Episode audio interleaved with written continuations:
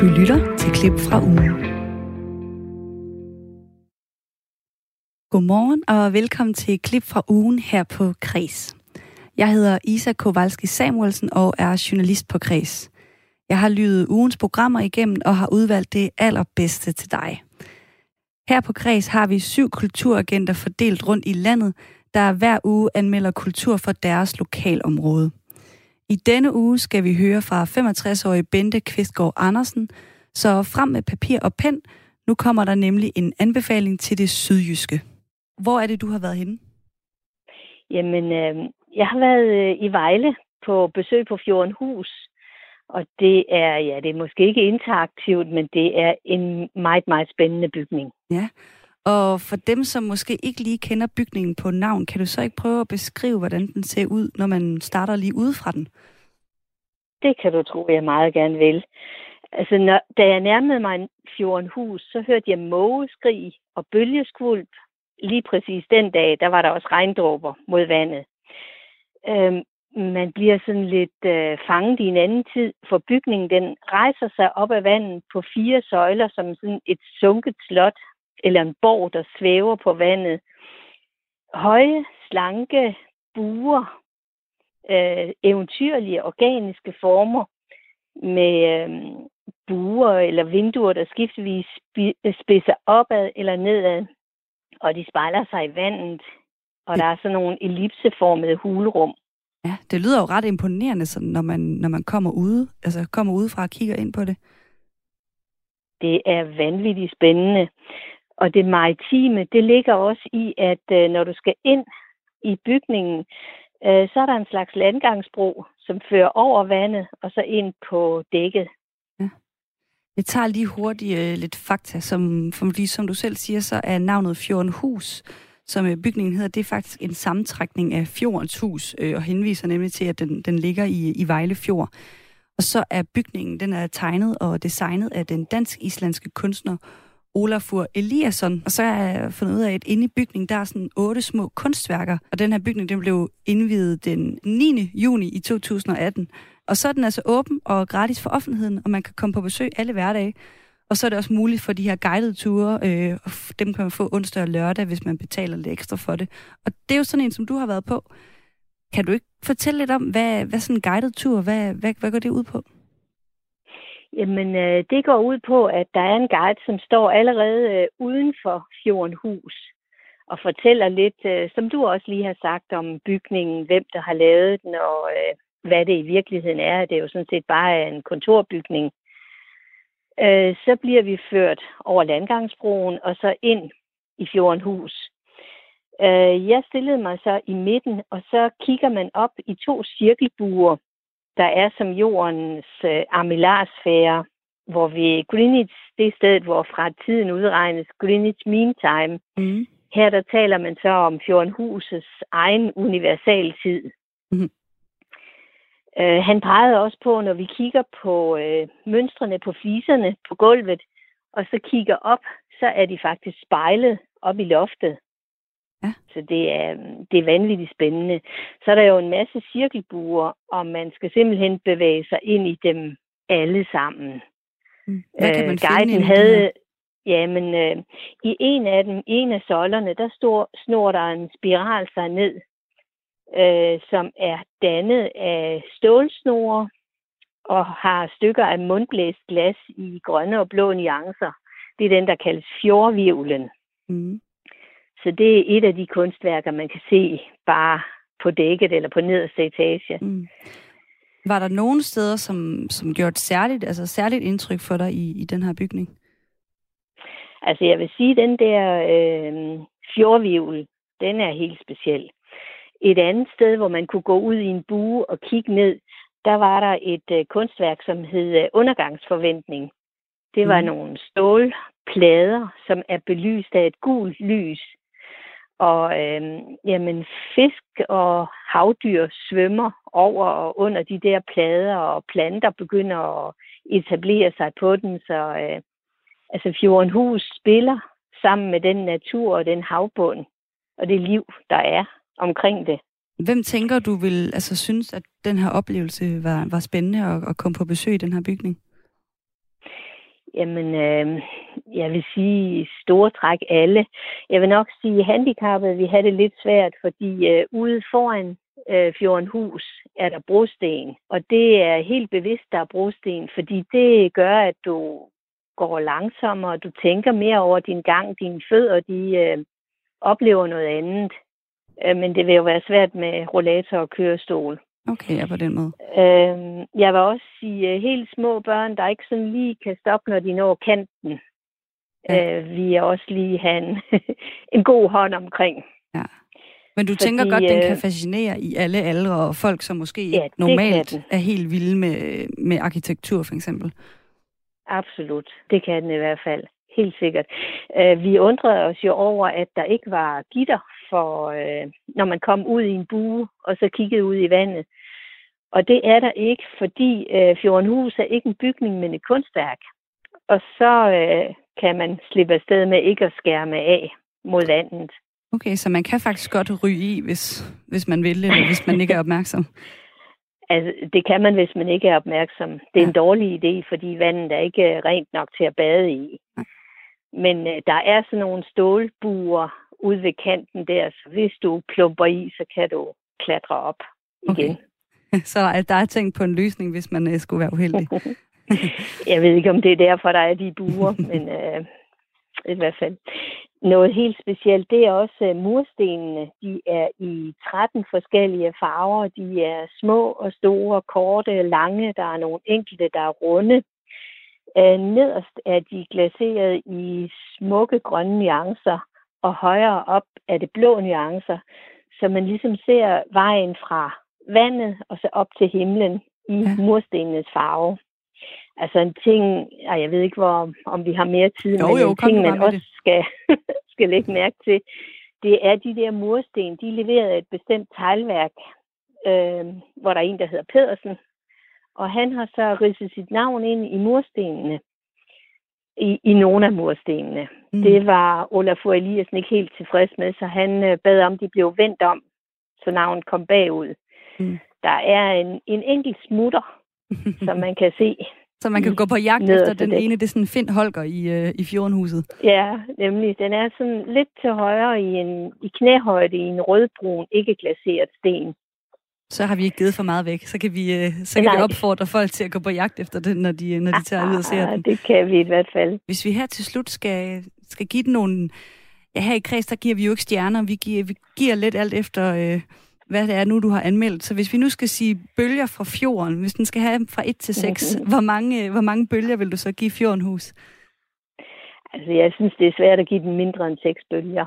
Den skal fordi have 6 der bølger. er så mange, ja, der er så mange nuancer i den. Jamen, øh, den øh, anbefaling og anmeldelse er hermed givet videre, og så øh, håber jeg da, at der er nogen, der har fået lyst til at tage forbi Vejle og, og kigge lidt på et, et kunstværk slash en bygning. Nemlig. Og sådan blev det altså til seks bølger til Fjordenhus i Vejle fra vores kulturagent Bente. I denne uge har den nye sci-fi-serie Raised by Wolves fra den verdensberømte Ridley Scott haft premiere. Og i en af hovedrollerne, der finder vi den danske skuespillerinde Amanda Collin. Min kollega Karoline Kjær Hansen tog en snak med hende om, hvad der kan blive et meget vigtigt step i hendes karriere, og hvordan det egentlig er at spille en robot. Øh, jeg havde lavet en casting i Irland til en filmfestival, øh, og jeg kunne godt mærke, at den gik godt. Nogle gange, det kan man godt mærke. Og øh, så kom jeg hjem til Danmark, og det er jo altid farligt, det der med, at man har lavet noget et andet sted. Øh, fordi så er det på en måde mere uvirkeligt. Og så, øh, ja, kom jeg hjem til Danmark. Jeg kunne huske, jeg stod op på min agents kontor, og vi var sådan, det gik altså ret godt. Og vi var og samtidig var sådan, men det er jo helt, altså det kan jo ikke ske. Det kan det jo ikke. Og så gik der en uges tid eller sådan noget, hvor vi gik og havde sug i maven. Og hvor man forhandler. Øh, sådan er det i Hollywood. Der forhandler de en masse kontrakter, og så får man så et ja eller nej, efter man ligesom har forhandlet sin kontrakt på plads. Så du ved, vi havde ligesom forhandlet en kontrakt på plads og alt muligt. Og så var det sådan en helt almindelig mandag aften klokken 12 om natten, aften. Øhm, jeg var lige gået i seng, tror jeg, og så kunne jeg se, at min agent ringede, for det er der omkring, at LA vågner og har haft de første møder. Og så ringede hun, og så var hun bare sådan, du fik det, og så løb jeg ud på badeværelset. Og, og hvad gjorde du der? Jamen altså, jeg var bare sådan, nej, nej, nej, det er sindssygt. Prøvede ikke at vække nogen. Og, men, og så sidder man der på sit badeværelsegulv, og ens liv bliver ændret. Det er jo en ret vild følelse. Øhm, men den følelse, vil jeg sige, den har jeg været igennem mange gange efterhånden. Altså, der, er jo, der sker jo, der har jeg fundet ud af, at når der sker sådan nogle vilde ting, så føler man, at ens liv ændrer sig i morgen, men det gør det jo ikke. Og sådan troede jeg også, det ville, da, da det fik premiere, eller så tager man afsted, og så laver man det og bruger et helt år på det, og så tænker man, nu, ej, det bliver sindssygt, nu mit, mit liv ændrer sig bare. Og det tror jeg måske egentlig ikke er sådan ens egen sætning. Det er meget sådan noget, du ved, en sætning, der ligger i, øhm, i en kultur eller et eller andet sådan a life-changing experience. Men øh, mens man er i det, så er det jo ikke særlig life-changing. Selvfølgelig har den, har den ændret noget i forhold til, hvad, hvad jeg nok får tilbudt af roller, og i forhold til folk, der kommer til at se mig spille skuespil. Men i forhold til, om jeg læser godnat-historie eller ej, så har, den, har det ikke ændret så meget. Giver det mm. mening? Ja. Hvordan var det egentlig at spille en robot? Øh, det var virkelig sjovt. Altså... Mm, man er jo omgivet af så mange fantastiske mennesker, som er rigtig, rigtig dygtige til deres arbejde. Og derfor så... Øh, materialet, som vi arbejder med, var, var rigtig, rigtig godt. Altså, det er rigtig godt skrevet, synes jeg. Det er en god historie. Det er en sindssyg historie. Altså, vi anede ikke, hvad der ventede, kan man sige. Og jeg er så betaget af Aaron Gusikowski, som har skrevet det. Altså, at han kan have hele den her historie inde i sit hoved, og alle de detaljer og sådan noget. Det er så vildt. Øhm, mit fokus ligger jo bare kun på Mothers replikker, så det er jo, mm, kan man sige, det er jo ret, øh, en ret lille del af det. At jeg spiller en robot, så er der nogen, der putter en vild flot dragt på mig, og laver noget flot make-up, og mm, prøver alle mulige kontaktlinser ind, så det er de helt rigtige farve, og de er jo et håndmalet af en eller anden specialist. Altså du ved, sådan alting er virkelig øhm, flot. Så jeg føler egentlig, at mit arbejde bliver meget skaleret ned. Altså jeg behøver ikke at tage ansvar for, hvordan det er at spille robot. Jeg skal bare tage ansvar for, hvad der sker i scenen, og så prøve at ramme den tone, som den også er skrevet som. Lad os lige prøve at høre en af scenerne derfra. Belief in the unreal can comfort the human mind, but it also weakens it. Civilization you're seeding here will be built on humanity's belief in itself, not an imagined deity. And if it's not imagined? They won the war after all. What if praying will make Spiria better? No, Campion. Only science can do that. Amanda Colin, vil du ikke lige prøve at beskrive for mig og lytterne, hvad der egentlig sker i scenen her? Jo, altså det her, det er en af hendes lessons. Jeg ved ikke, hvor meget man forstår det, når man ser det, men altså, det er jo hendes opgave både at opdrage dem og være deres lærer og alt muligt den her nye civilisation, som øh, de skal opfostre, kan man sige. Og det her, det er endnu en vigtig øh, time for børnene, inden de går i seng, at de bliver nødt til, ja, hvad der er vigtigt for hende at give videre. Og hun kan godt mærke, at Campion, hendes søn, er begyndt at spekulere lidt, stille lidt spørgsmålstegn til alt det, de har lært ellers. Og øh, ja, så sidder vi så og snakker om, hvorfor det er vigtigt at følge missionen og være ateistisk og tro på øh, naturvidenskab. Og hvorfor er det, at det er det i sagen? Altså, for mig øh, handler det ikke om, hvad enten det er det ene eller det andet, du tror på. Altså, jeg tror ikke, at only science can heal the world. Det er ikke min personlige holdning, og derfor så bruger jeg selvfølgelig, hvad jeg tror på i den sætning, og så siger man bare nogle andre ord. Øhm, så så jeg tror heller ikke, at den er skrevet som, at det er science versus religion. Jeg tror, at den er skrevet som, det er to rigtig tydelige øh, opposites på en eller anden måde. Altså, det er to rigtig tydelige øh, temaer, som bekriger hinanden i vores verden. Men det kan jo være alt, kan man sige, som har modsatte holdninger. Den her er bare rigtig nem at forstå. Og så er det krigen mellem det, kan man sige. Ikke? Men Amanda Colin, hvordan forbereder man sig på at spille en robot og, og levere replikkerne, som du siger, med øhm, den overbevisning, det nu er nødvendigt i det her tilfælde som robot? Ja, øhm, der er selvfølgelig øh, meget fysik involveret. Altså, det var også noget af det sjoveste, at have så fysisk en rolle, plus man, øh, vi har jo en meget afslørende dragter på, så jeg vil sige, vi trænede rigtig meget, og med det kommer der også, hvordan man holder sig selv, hvordan går man, hvordan står man.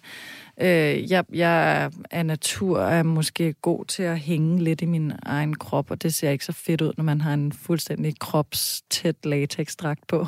det er sådan en grønlig, algegrøn, kan man næsten kalde det latexdragt. Ja, Eller hvordan vil du beskrive sølv, den? Sølv, øh, okay, ja, den ja. har sådan et grønligt skær i, i. Ja, okay. Jamen, fedt, at du oplever det.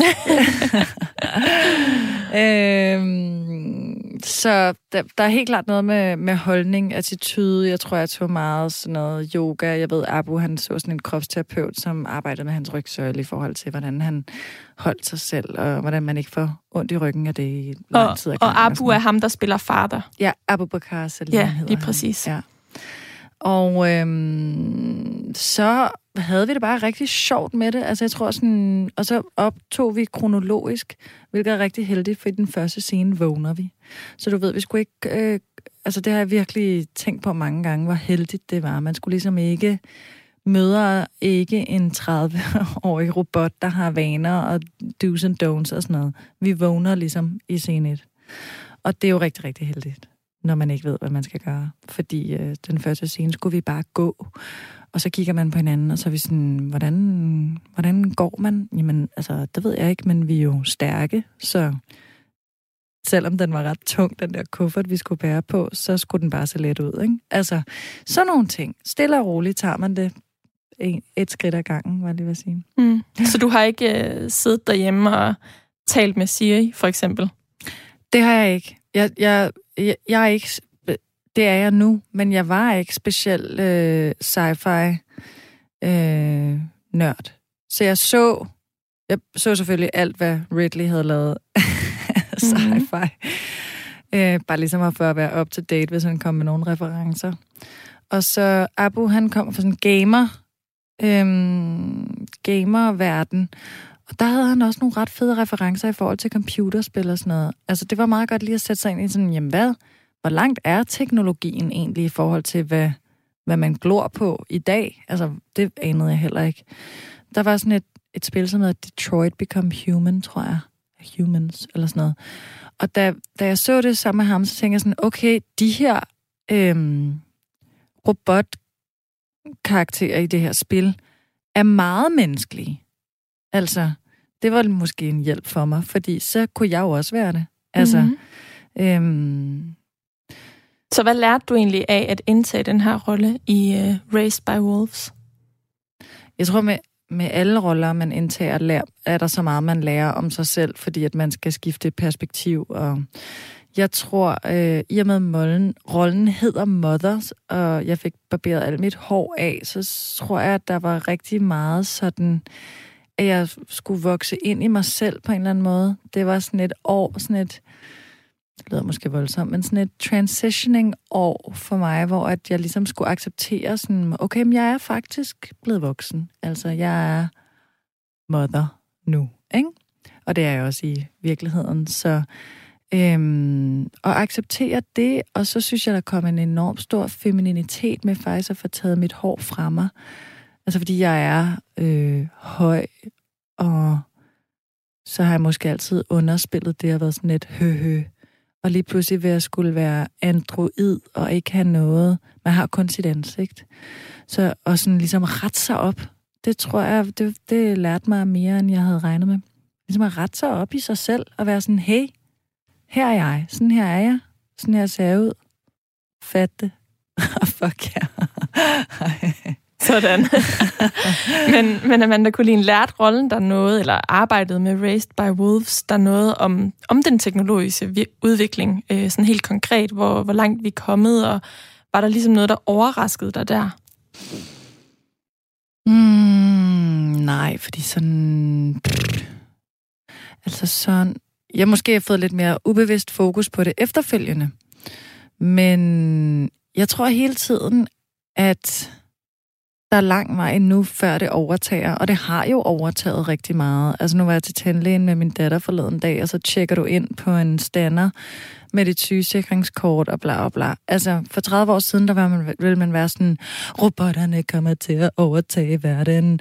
Og det har de jo allerede gjort rigtig mange steder. Og er vi stadig menneskelige og kan sidde og spille Trivial Pursuit en fredag aften? Ja. Øhm, fungerer Amazons øh, lager for vildt? Ja, på grund af robotter, ikke? Altså, du ved sådan... Øhm, jeg ved ikke om... Jeg ved ikke, om menneskets natur egentlig tillader den at tippe, men det er jo et interessant emne altid at spørge sig selv om, at hvornår begynder robotten at tippe, ikke? Mm. Altså, hvornår begynder AI at blive klogere end os, men er de ikke det på mange punkter allerede?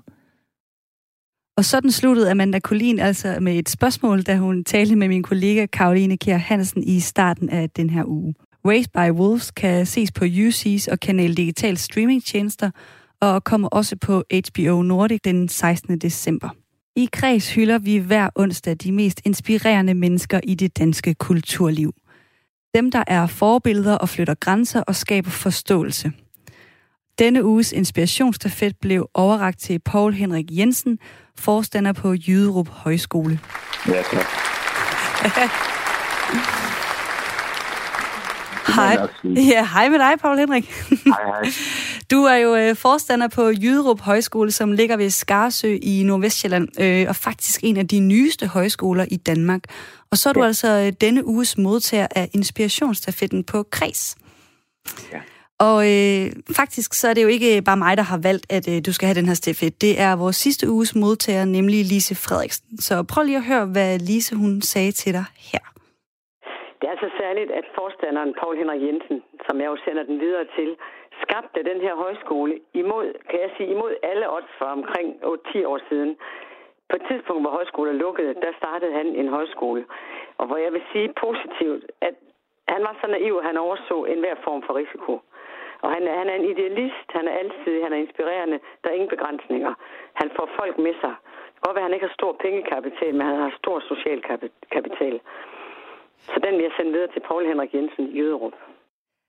Har, øh, har Lise lidt ret i, når hun siger, at du er en, en lidt naiv idealist i forhold til at starte en højskole? Dem, dem, synes jeg, dem synes jeg også, der er brug for. Uh, det er som regel dem, der også flytter et land. det er, når de naive begynder at blande sig lidt i, hvad der foregår, og stiller spørgsmålstegn ved ja. det hele. Hvad betyder det? Tidspunkt, oh, undskyld. Og på det tidspunkt var der, var der rigtigt. Der var mange højskoler øh, gået nedenom og hjem, og man havde en krise inden for højskoleverdenen. Og jeg vil ikke sige, at vi overhovedet har ændret det. Det er generelt samfundet, og folk er vendt tilbage til højskolen, og man begynder nu at se, at der opstår nye. Men vi var en af de første, der lå lige øh, i, i, i kølvandet der. Mm. Jeg vil sige, at kølvandet var det ikke, men vi fik faktisk skabt den her højskole, og i dag er det en velfungerende øh, butik, der kører over. Og hvad betyder de her øh, ord, som, øh, som Lise jo sætter på øh, for dig i forhold til at få den her inspirationsstafet? Jamen, jeg er jo lige ved at græde, ikke? Altså, og det er meget, meget sjældent, at man gør det. Men i min alder, så begynder man også at blive lidt mere rørstrømsk øh, i det hele taget. Så det er jeg meget, meget øh, glad og stolt over. Også, at det er noget helt øh, over til Jylland, til den mørke Jylland øh, hvad Ribe jo er et eller andet sted, selvom de gerne vil være i lyset, så er det jo øh, i hvert fald over på Vestkysten, øh, vi, vi har. Men der er jo rigtig, rigtig mange folk, øh, som kommer på den her højskole, og som har hørt om den, både i kraft af de kurser, vi har, men også i kraft af de øh, kulturelle og kunstneriske arrangementer, der hele tiden øh, udgår herfra. Mm. Hvor vigtigt er det for dig altså, i, i dit daglige arbejde at, at inspirere andre? Det er faktisk det, jeg lever af, øh, vil jeg sige. Altså, hvis ikke man kan det, øh, så kan man godt pakke sammen. Man skal ligesom prøve på at få folk i gang. Der kommer mange her, som måske har mistet øh, gløden i deres øh, uddannelsesforløb, fordi der er eksamener, karakterer, stressende adfærd, som de udsættes for, at de skal opnå et eller andet. Og de skal ligesom have øh, tanket op, og det får man på en højskole. Og hvis ikke er forstanderen den, der ligesom går forrest og også er med til at inspirere, både gennem fortællinger og øh, samtaler, så står, det, så står det skidt til. Men det handler også om, at de medarbejdere, vi har, er de bedste. Og det er alt lige fra køkken til rengøring, øh, til at de simpelthen er øh, omdrejningspunktet for de andre mennesker, og de viser, øh, at her kan altså skabes noget, og man kan det at gøre et eller andet selv, øh, så kan man også bringe sig et skridt videre fremad. Mm. Og der er mange, der har mistet øh, gejsten. Øh, og ikke rigtig tror på, på tingene længere, og politik er noget verdensfjern noget, og klimaet, vi får ikke ændret noget, men man er nødt til at forandre et eller andet og gøre noget. Og det er i høj grad den her højskole og min opgave, så, så, så det er at være inspirerende, forhåbentlig. Mm. Øh, håber jeg. Og hvem har altså selv inspireret dig gennem tiden? Fordi for at være formand, kan man sige, eller forstander på sådan et sted, der skal være så inspirerende, så skal man jo også have lidt inspiration selv. Hvem er, hvem er dine sådan store inspirationsforbilleder? Altså, jeg læser meget litteratur, og øh, i litteraturen, der finder man svar på de fleste ting, vil jeg sige. Man finder også ud af, at der er mange ting, som øh, man kan lære utrolig meget af. Og man, øh, jeg vil ikke nævne en enkelt, men altså, jeg har jo nogle af de russiske forfattere, Dostoyevsky, som de helt store forfattere. Og så kan du gå over til en Niels Havsgaard, som holder nogle, øh, vil jeg sige, meget stilfærdige, men også hyggelige, morsomme, satiriske aftener her, som virkelig inspirerer mig øh, når man hører ham eksempelvis. Mm. Øh, det er fra den ene yderlighed til den anden. Man kan ikke bare nævne én person. Det er mange mennesker, som er med til at inspirere en. Ved at man er sammen med mennesker, bliver man også inspireret. Ja. Og øhm, stafetten her, som vi, øh, som vi laver på Kreds, altså den her inspirationsstafet, det er jo ikke bare roser og pæne ord. Vi, er, vi er i gang med at lave sådan et, øh, et evighedsinspirationsdigt, øhm, og det skal du også bidrage til. Øhm, og inden at øh, jeg giver dig ordet, og lige for at du får lov at læse dine linjer op, så vil jeg lige læse, hvordan det lyder indtil videre for de andre øh, modtagere af stafetten, som har mm. skrabet det her sammen. Og det lyder sådan her. Det er kreds for øjne, ører og sind, når vi deler kulturen med hinanden. For kunsten og kulturen kan inspirere og begejstre, når vi sammen vil gå nye veje.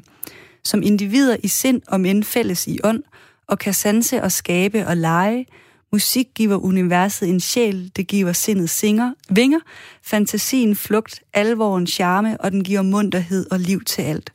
Skarsø og Jyderup Højskole koncentrerer empati og samvær, til samtaler om livet og tidens kultur. Ja, der kom du jo med ind til sidst, og nu skal vi altså have sat, øh, sige, ja. sat lidt mere på. Så, så hvad for nogle linjer vil du uh, sætte på vores uh, evighedsdigt her? Uh, skal jeg nævne de uh, linjer, som ja, du må, jeg du må gerne. Faktisk du må... Vind, vind blæser i det sydlige hjørne mod vest. Festivalens vimpler vejer i august, men året igennem kører tonerne til fest. Og det handler simpelthen om, at vi giver den her stafet videre til en, øh, et spillested over i Tønder. Ja, kan du ikke lige øh, sætte nogle flere ord på det? Hakkes musikpop. Jo, og det, øh, jeg mener med mine få linjer, jeg er jo ikke digter. Det er jo også, at jeg skal ligesom sørge for, at digterne kommer frem via bag linjerne. Men jeg har en øh, meget stor veneration for det, der hedder Tønder Festival. Og det holdes hvert år i august. Og det er fordi, det er verdens bedste musik, der bliver spillet derovre. Men udover at der er musik i august måned, den sidste weekend, så har man altså en musikpop, hvor musikken kører konstant, hvor det pulslag, det hele tiden er. Og uanset hvornår man kommer til Tønder, så er der altid et eller andet en weekend på det her Hakkes musikpop. Og det øh, vil jeg gerne på en eller anden måde sige, det er sgu fantastisk, at man har overlevet i Tønder af alle steder, som er langt, langt ude. Det er mere mørkt end, end, end Ribe, vil jeg sige. Øh, der har man festivalen, men der har man altså også en musikpop, der kører øh, med alt fra musikquizzer, alt fra øh, levende musik og til at opfostre talenter. Folk som Jakob Dinesen, folk som er kommet fra, på de der små bitte scener. Øh, og det, der overhovedet er spillesteder, små spillesteder i dag, det er med til, at vi kan pleje en talentmasse, og vi kan sørge for, at den bliver større. Og derfor vil jeg gerne give den her stafet videre til Lene Jensen ned på øh, Hakkes Musikpop, som er spillestedsleder dernede. Og sådan blev inspirationsstafetten givet videre fra Paul Henrik i Jyderup til Lene Jensen i Tønder. Det har været svært at lukke ørerne for historierne om MeToo-oplevelser og sexisme i denne uge. Det startede med Sofie Linde og et kig på mediebranchen, men nu har også kvinder i musikbranchen fulgt op. Tirsdag bragte musikmediet Gaffa en kommentar skrevet af den danske sanger Annika Åkjær. Under overskriften Nu skal musikbranchen også til at lytte, fortæller hun om oplevelser med sexisme i musikbranchen. Min kollega Karoline Kjær Hansen tog en snak med Gaffas chefredaktør Sissel Thomasen om emnet. Sissel, først så bliver jeg nødt til at spørge, hvorfor valgte I at bringe den her øh, kommentar, som øh, Annika Åkær har skrevet? Jamen altså, øh, for det første, så, så er vi altid åbne for, over for alle slags kommentarer. Så hvis man har noget, man gerne vil sige, så, så, så kan man bare skrive til os. Øhm, jeg synes, så er den sendt videre at, i hvert fald. så, så er den sendt ja. ja. Øhm, hvad hedder det? Jeg synes, Annika Åkærs øh, kommentar var ekstremt nuanceret. Jeg synes, den var øh, velbegrundet. Jeg synes, den var modig. Jeg synes, den, øh, den lagde sig godt i, hvad skal man sige, slipstrømmen på det, Sofie Linde startede i forbindelse med hendes optræden, eller hendes øh, værtskab ved øh, Solo Comedy Gala. Mm. Så øh, det er selvfølgelig en historie, der skal ud øh, lige så vel som, som den også skal i, øh, i mediebranchen generelt. Ja, du er øh, chefredaktør på øh, et musikmedie. Hvorfor er der de her problemer i musikbranchen? Oh, det er et kæmpe spørgsmål. det er et stort spørgsmål. Musikbranchen er en uh, utrolig kompleks størrelse, uh, og musikbranchen er også et, et sted, som i mange år har haft nogle, hvad skal man sige, nogle meget fasttømrede idéer om, hvad, hvilke roller mænd og kvinder har og skal have i forhold til det at spille musik. Øhm, så inden for de sidste par 3-4-5 år er der kommet en, hvad skal man sige, en, en slags modstand mod netop den her øh, meget patriarkalske måde at, at se en, en branche på i form af nogle, øh, nogle initiativer, blandt andet fra et kollektiv, der hedder Hun Solo, som har sat øh, danske kvindelige musikere på dagsordenen, og kvindelige musikere generelt. Øh, Falula har lavet et, et initiativ, der hedder Hej Søster, hvor hun samler danske kvinder på en playliste. Øh, øh, det er blandt andet nogle af de initiativer, man kan se. Øh, så der er nogen derude, der råber højt, og når der er nogen, der råber højt, så, øh, så er det som regel, fordi der er en eller anden form for struktur, der ikke rigtig fungerer. Mm. Nu, ja, nu, ja. Sissel, nu nævner du de her eksempler, og jeg har også selv læst, øh, Anja har været ude, musikeren Anja har været ude og ja. udtale sig om det i 2019, så det er jo langt fra første gang, vi ser, at en øh, kvindelig musiker gør opmærksom på ja. de her problemer. Og heller ikke sidste. Det tror du ikke, fordi jeg vil nemlig til at spørge dig om, hvad tror du, at den her kommentar kommer til at, at føre med sig? Øh, nu, du faldt lidt ud, hvad, det er, hvad Annikas kommentar kommer ja, til at Ja, hvad tror du, den kommer til at, øh, at føre med? Tror du, den kan ændre noget? For nu har vi jo set andre være ude og udtale sig om det før. Hvorfor skulle, øh, skulle den her ændre noget? Jamen, jeg tror, der er et, et, et helt, øh, hvad skal man sige, øh, godt momentum lige nu i, altså i kølvandet på Sofie Linde og hendes optræden, eller hendes, øh, hendes statement ved Comedy Gallaen. Jeg tror, der er en, en, hvad skal man sige, en folkelig bevidsthed om, at noget skal ske. Vi er begyndt at tale meget om, at eller de er kommet i kølvandet på det, der, der foregår lige nu, at vi ligesom har fået etableret, at sexismen findes derude. At der, at der er nogle øh, steder, den trives, øh, og at det ikke er okay. Øh, så nu, nu er vi ligesom kommet til, til et punkt, hvor at vi skal begynde at snakke om, øh, hvordan man kommer den til livs, og hvordan vi kan øh, øh, ligesom afhjælpe nogle af de her problemer i forhold til den her ulige køn kønskamp, hvis man kan sige det på den måde. Mm. Ja. ja, og vi ser jo, at det her det er et tema i flere brancher lige nu, særligt også i, øh, ja. i mediebranchen. Jeg har spurgt lytterne derude, hvad uh, I tænker om den her form for anden bølge af MeToo, om den er tiltrængt, eller om den efterhånden, eller MeToo generelt, hænger ja. jer ud af, af halsen. Og lytterne, I må gerne skrive ind til mig på uh, 1424. I skal skrive uh, R4, startbeskeden med R4, lave et mellemrum, og så skrive jeres svar. Og Sissel Thomasson, du er chefredaktør på musikmediet GAFFA. Her på ja. Kreds, der har vi i dag øh, været i kontakt med flere musikere omkring det her emne, fordi at øh, vi læste Annika Åkærs øh, kommentar, som egentlig var ret øh, mm. interessant, synes vi. Men der er ikke nogen, der har ønsket at medvirke. Er der en generel frygt for at stå frem øh, om det her emne i branchen? Er, de, er det din oplevelse? Altså i, specifikt i musikbranchen, øh, vil jeg mærke? Det, det er ikke min oplevelse, at folk er, øh, hvad skal man sige, at altså det, det er min oplevelse, at der er rigtig mange, der gør det, og jeg føler også, at dem, der så vælger at gøre det, de er på en eller anden måde øh, blotter sig selv og er nødt til at tage en forholdet. Man kan se det på den måde, Sofie Linde blev behandlet på i medierne efterfølgende, hvor meget fokus der var på, på hende som person, på valget af hendes scene, på valget af, hvordan hun valgte at formidle, og på valget af, at hun valgte ikke at navngive, øh, hvad skal man sige, den mand, der, der udsatte hende for de her ting. Øhm, så der er en ekstrem sårbarhed forbundet med at stille sig frem på den måde.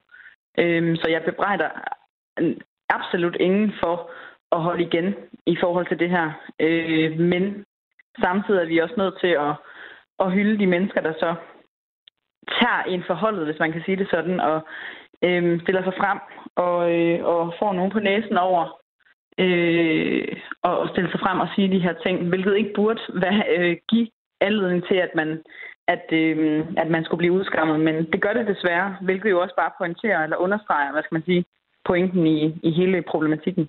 Mm. Sissel, du er selv en af de 1600 øh, kvinder i mediebranchen, som øh, skrev under på den her støtteerklæring til øhm, Sofie Linde. Tror du, ja. at øhm, Annikas brev kan få samme opbakning i musikbranchen? Jeg kan ikke lade være med at tænke på, at der er måske også lidt noget med størrelsesforholdet der. Du tænker, at musikbranchen er, er lille, eller hvordan? Ikke nødvendigvis lille, men altså, øhm, det er jo i hvert fald ikke fordi, at øhm, de kvindelige musikere, de buner på øh, hitlisterne. Så øh, faktisk, så synes Nej. jeg, det er lidt svært at danne mig et overblik over, hvor stor øhm, ja. skaren af kvinder er inden for musikbranchen. Ja, jeg sidder ikke med et, et, et tal på, hvor mange udøvende kvindelige musikere og artister, der er i Danmark, men der er helt sikkert, hvad skal man sige, de senere år kommet en tendens til, at man er begyndt, og det nævner Annika også i sin, øh, sin øh, klumme i dag, at man er begyndt at mobilisere sig mere, man er begyndt at holde mere sammen, man er begyndt at løfte hinanden i flok, i stedet for ligesom at, at modarbejde hinanden, som, som tonen øh, i, i mange medier og i mange brancher ligesom har været, at spille folk ud, ud mod hinanden. Øh, vi havde for nylig en artikel i, i GAFA, hvor vi øh, så tilbage på 90'ernes musik, hvor at eksemplet med for eksempel Britney Spears og Christina Aguilera øh, blev fremhævet som de her to rivalinder, Øh, og enten så var man på Team Christina, eller også var man på Team Britney, og man kunne fandme ikke være på, på, begge, på begge hold, fordi at, øh, at, at, det, at de bliver ligesom spillet ud mod hinanden. Øh, og, og der er ligesom en kultur nu, hvor vi er begyndt at, på en eller anden måde at gøre op med det, i forhold til, øh, også i forhold til det, Annika siger med, at hvis, hvis der er nogen andre, der skal svines til for, at jeg kan modtage en pris, så gider jeg sgu ikke have den pris. Altså, øhm, så det, der, der, kom, der, er en, der er en rigtig, rigtig fin tendens med, at, at man ligesom er begyndt at bakke hinanden op øh, kvinderne internt, og det tror jeg kommer til at have rigtig, rigtig stor betydning for, hvordan den her diskussion kommer til at, at munde ud mm. i det sidste ende. Lige her til slut, så kunne jeg lige godt tænke mig at høre sådan de tanker, du har gjort dig som chefredaktør øh, på et musikmedie i forhold til den her øh, problematik. Nu har I jo været dem, der har bragt kommentaren, og øh, vi mm-hmm. så jo mhm. som sagt det her støtte, den her støtteerklæring øh, til Sofie Linde, som, øh, som har fået over 1600 underskrifter øh, i mediebranchen. Ja. Altså, kunne du finde på at være sådan en, en form for iværksætter eller budbringer? Altså, hvilken rolle ser du egentlig, at øh, GAFA kunne spille i, den, i det her opgør? I musikbranchen? Jamen, jeg, synes, jeg, jeg synes, at, at GAFA øh, allerede spiller en, en rolle i, i det her. Jeg, jeg har, øh, altså som chefredaktør, nu bliver jeg chefredaktør i, i 2017, og har haft, hvad skal man sige, den her ligestillingsdebat, og øh, har haft som, som personligt mål ligesom at, og, øh, at være med til at gøre noget godt for den her, øh, den her ulighed, der finder sted i branchen. Øhm, så altså, alt, hvad vi på en eller anden måde kan bidrage med. Vi vil jo altid gerne forbedre os, gøre det bedre. Øh, og blive bedre til ligesom at, at lytte til, hvad der bliver sagt derude, og er meget opmærksom på, hvad, som Annika også fremhæver i sin klumme, hvad sprog egentlig kan gøre. Øh, hvordan det kan sætte sig fast og blive omtalt på en bestemt måde i, i et menneske. Jeg er meget opmærksom på at, at så vidt muligt gå efter bolden og ikke efter, efter mennesket i det omfang, man nu kan, når det jo er kunst, man taler om, og det ligesom er et menneskes inderste følelser og skaber, skaberværk, ligesom man, man, øh, man, man fremhæver. Øh, så altså, ja, det, det er noget, jeg tænker på rigtig, rigtig, rigtig meget. Og det var Sissel Thomasen, chefredaktør på musikmediet GAFA, du hørte her. Et helt andet sted er en gruppe unge kunstnere i øjeblikket aktuelle med projektet Noisy Nature på øen Eholm ved Aalborg. Her laver de et lyd- og lysværk som en slags protest mod en ny motorvej. Derfor tog vi i torsdags et kig på, hvad veje betyder for lokalsamfundet. Nogle steder i landet kan en ny motorvej nemlig skabe forarvelse, mens den andre steder er noget, som man fejrer. For eksempel fejrede man i Vestjylland for to år siden en ny motorvejstrækning mellem Holstebro og Herning med en kæmpe vejfest. Her var både motionsløb, underholdning og koncerter. Karoline Kjær Hansen tog en snak med Leif Lundstrøm, event- og idrætskonsulent ved DGI Vestjylland, som var en af medarrangørerne ved Vejfest i Vest. Jamen, øh, altså, sådan summer summarum, så tror jeg, det var, det var jo en øh, sådan relativt multikulturel, vil jeg sådan sige, øh, et, et multikulturelt arrangement. Øh, altså idrætsdelen var jo mangfoldig i, at øh, folk både kunne gå, øh, løbe, cykle, rulleski, rulleskøjt, øh, kano kajak på åen, så der var sådan mange aktiviteter øh, på dagen. Jeg tror, det var, det var i hvert fald med til at trække rigtig mange folk derud, fordi de, der var næsten ikke nogen aktivitet, man ikke kunne se sig ind i som, som deltager. Okay, men der var også den her underholdningsdel. Hvad var det, der skete der? Jamen, der var jo øh, en masse foreninger, både idrætsforeninger og så øh, alle mulige andre foreninger i kommunen, som, som var ude og, og vise, hvad de kan af, af ting og sager, og, og tilbyde sig selv. Øh, lokale foreninger og, og små bysamfund, der var ude og repræsentere sig selv. Blandt andet vise, hvor, hvorfor var det lækkert at bo i Skave, eller hvorfor er det godt at flytte til Skave, eller sådan nogle arrangementer var derude. Øh, så var der alle mulige forskellige madboder, øh, man kunne komme ud og, og hygge sig ved, og, og andre ting, man kunne opleve, så man kunne, kunne prøve nogle forskellige ting derude. Så det var som set et stort var af, af gratis tilbud, man kunne være med til.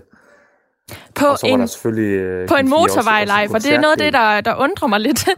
Hvorfor i alverden skulle den her vej have så stor en hyldest? Ja, jeg tror øh, et eller andet sted, så tror jeg i hvert fald i mange år, at der er gået den snak, hvorfor har vi ikke nogen motorvej, der skal gå til Vestjylland? Øh, og jeg tror, nu kom den, nu kom den endelig, man kunne se sådan lyset for enden af tunnelen, og så øh, tænkte man, det skulle, der, det skulle fejres. Øh, jeg tror da også, der har været nogle, nogle ting under udgravning her til, til, til motorvejen, altså kan man sige til Holstebro, der har været, har nogen, der har, har, har undret sig over, hvorfor skal vi gøre sådan og sådan og sådan, og bruge så mange penge på sådan en vej. Øh, men jeg tror, som, som hele lokalområdet øh, har man bakket op omkring den her vej. Den kom i forhold til, ja, jeg vil næsten sige, både vores erhvervsliv og også vores øh, bosætningsmuligheder, og også vores, vores muligheder for at komme hurtigere fra A til B, altså hvis vi nu skulle til Østjylland for eksempel. Så jeg tror, at, at det har bare været det, der, der synes, at nu, nu skulle det fejres, at den her den kom til, kom til området. Men en ting, det var jo, at kommunen og erhvervsfolk, de synes det var så vigtigt. Men hvorfor tror du, at den almindelige borger også købte ind på det her? Jeg, jeg tror også generelt, der er rigtig mange borgere, der synes, at det var, det var rigtig spændende, at den kom. Øh, og så kan man sige, det her med, at det er noget unikt, der sker én gang. Øh, nu er det nok første og sidste gang, tror jeg, højst sandsynligt i hvert fald i min levetid, at der kommer en motorvej til, til Vestjylland, øh, i hvert fald lige til Holstebro.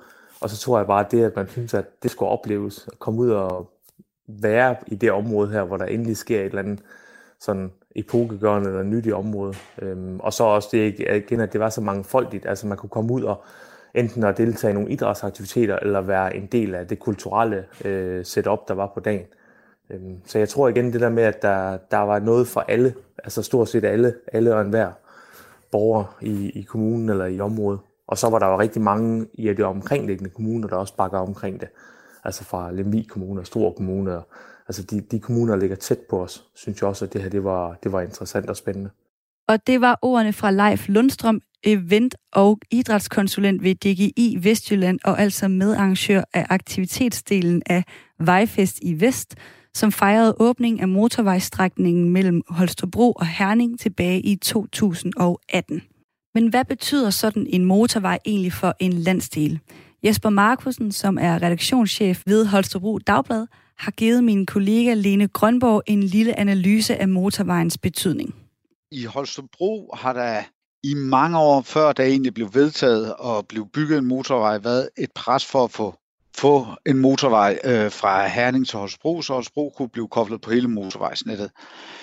Det er faktisk ikke rigtigt før, at øh, Region Midtjylland og regeringen i, øh, i fællesskab beslutter, at øh, landsdelens supersygehus skal bygges ved Herning, at øh, motorvejsplanerne de sådan egentlig øh, for alvor får, øh, får medvind øh, politisk også, også længere øh, ud politisk end kun hos de øh, lokale folketingsmedlemmer. Der kommer en kæmpe debat om lukning af øh, sygehuset i Holstebro, øh, om stigende centralisering, om udkants Danmark, og øh, det her år, det er Venstreland og øh, Lars Løkke og den daværende regering øh, tabte stemmer en masse over.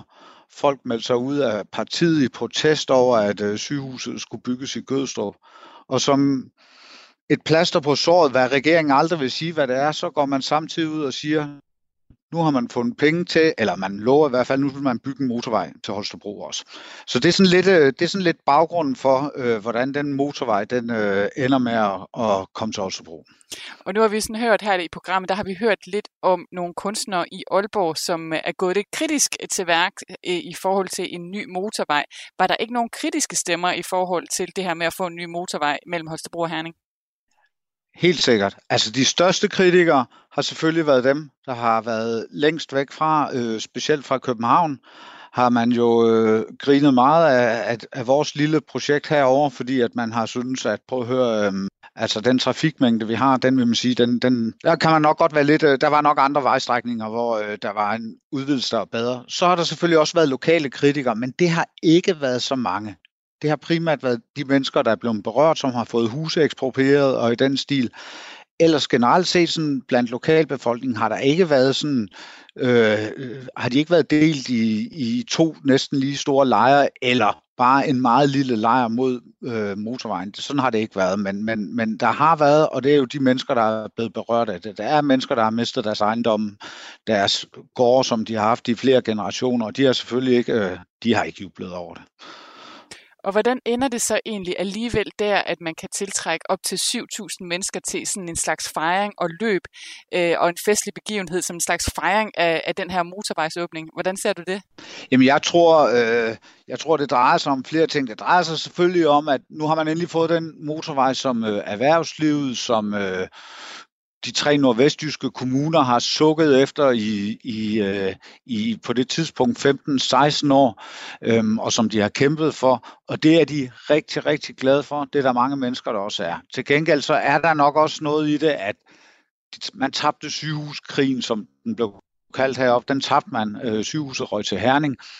Men man vandt i det mindste motorvejen. Motorvejen er et synligt bevis på, at man i Nordvestjylland ikke er glemt, øh, at man er blevet koblet øh, på det europæiske og på det danske motorvejsnet, og at man på den måde faktisk er et sted, og det tror jeg egentlig, man øh, ser rigtig positivt på, og man har været glad for. Og derfor tror jeg også, at, at mange har, har set det som et øh, meget, meget konkret bevis på, godt nok temmelig dyrt, temmelig sort med hvide striber, men et bevis på, at man faktisk øh, man er en del af, af det store fællesskab også. Ja, veje kan altså være et symbol på en del af det store fællesskab. Og fra veje, der er lige med frihed, til veje, der blokeres. Hver torsdag inviterer vi i Kreds en dansk poet til at sætte ugen på vers. I den her uge var det dramatikeren Alexander Molke, der ud fra en nyhed har sat ord på denne uge, altså ugen på vers. Gruppen Extinction Rebellion har, hvad skal man sige, lavet en blokade inde på Kongens Nytorv, øh, fordi de kræver klimahandling nu. Mm. Og det er jo faktisk en gruppe, som du selv er en del af. Ja, det er det. Du har øh, siddet øh, lænket fast, ved jeg, hele dagen i går og også i dag. Øh, ja, i dag har jeg faktisk deltaget lovligt for blandt andet at kunne komme herind, men i går sad jeg, jeg linket fast til to mænd op på en båd. Og prøv lige at fortælle om, hvordan det var. Det er spændt på at høre. Øh, hvordan var det? Det var, det var faktisk virkelig dejligt. Altså, jeg har denne her store klimafrygt, og min krop har været meget i alarmberedskab, men faktisk, da jeg var derinde, var jeg meget rolig og tryg, fordi der endelig var nogen, der tog handling. Ja. Ja, og så er det jo også meget passende, du har valgt lige præcis den nyhed, fordi i dag så kigger vi jo på øh, veje og kunst, øh, som jo formentlig også smelter sammen i det, du skal præsentere lige om lidt, kunne jeg øh, forestille mig. Øh, ja. Den her tekst, du har skrevet, har den en titel? Øh, man kunne kalde den bøn om hævn. Bøn om hævn. Jamen ved du hvad, så synes jeg simpelthen bare, at øh, du skal Take it away, Alexandra Molke. Her er det dramatiker Alexandra Molke med Bøn om hævn. Ærede søster, honning elsker, sorteste brud. Jeg bøjer mig for dig, din magt er stor, din vilje er grusom. Himlen ryster i bukserne, når du rider ud på dine løver. Du sender os storm, orkaner, der æder, du sender os dødfødte børn. Ædle fru skovbrand, du sender os ild, brændende skove, flammende træer, jamrende pelsdyr, fugle forkullede som udbrændte sole. Du sender os vand fra himlen, fra havet, der stiger i gaderne, der drukner tagene. Du sender os græshopper, tusindvis af tandsæt, der flaksende æder brune børns haver, der sender forfærdede fædre i knæ.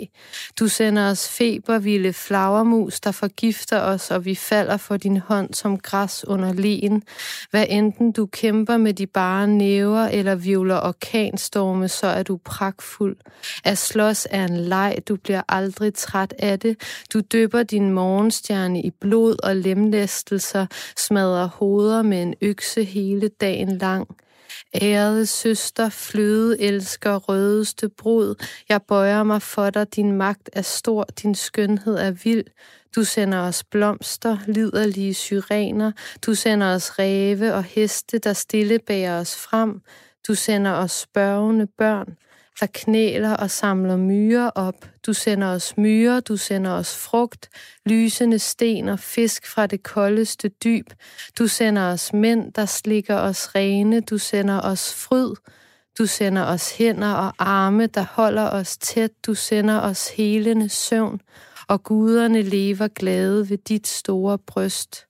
Skønne søster, vidunderlige bødel, tilgiv os og omskab denne vanvidsverden.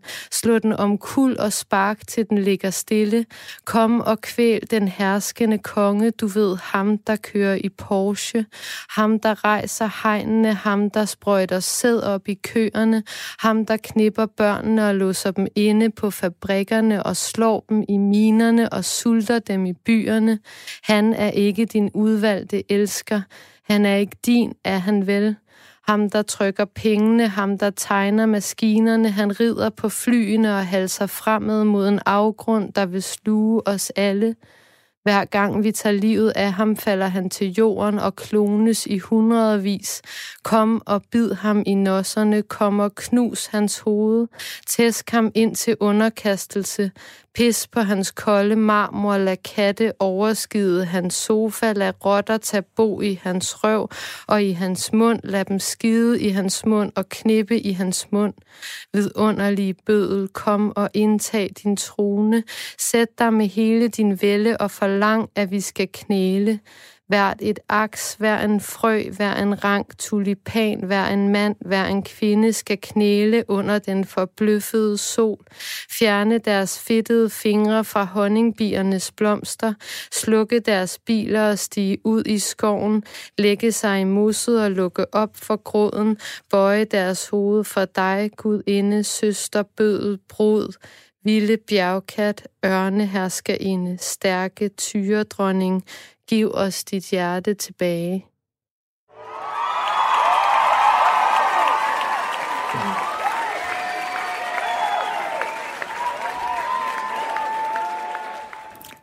Wow, Alexandra.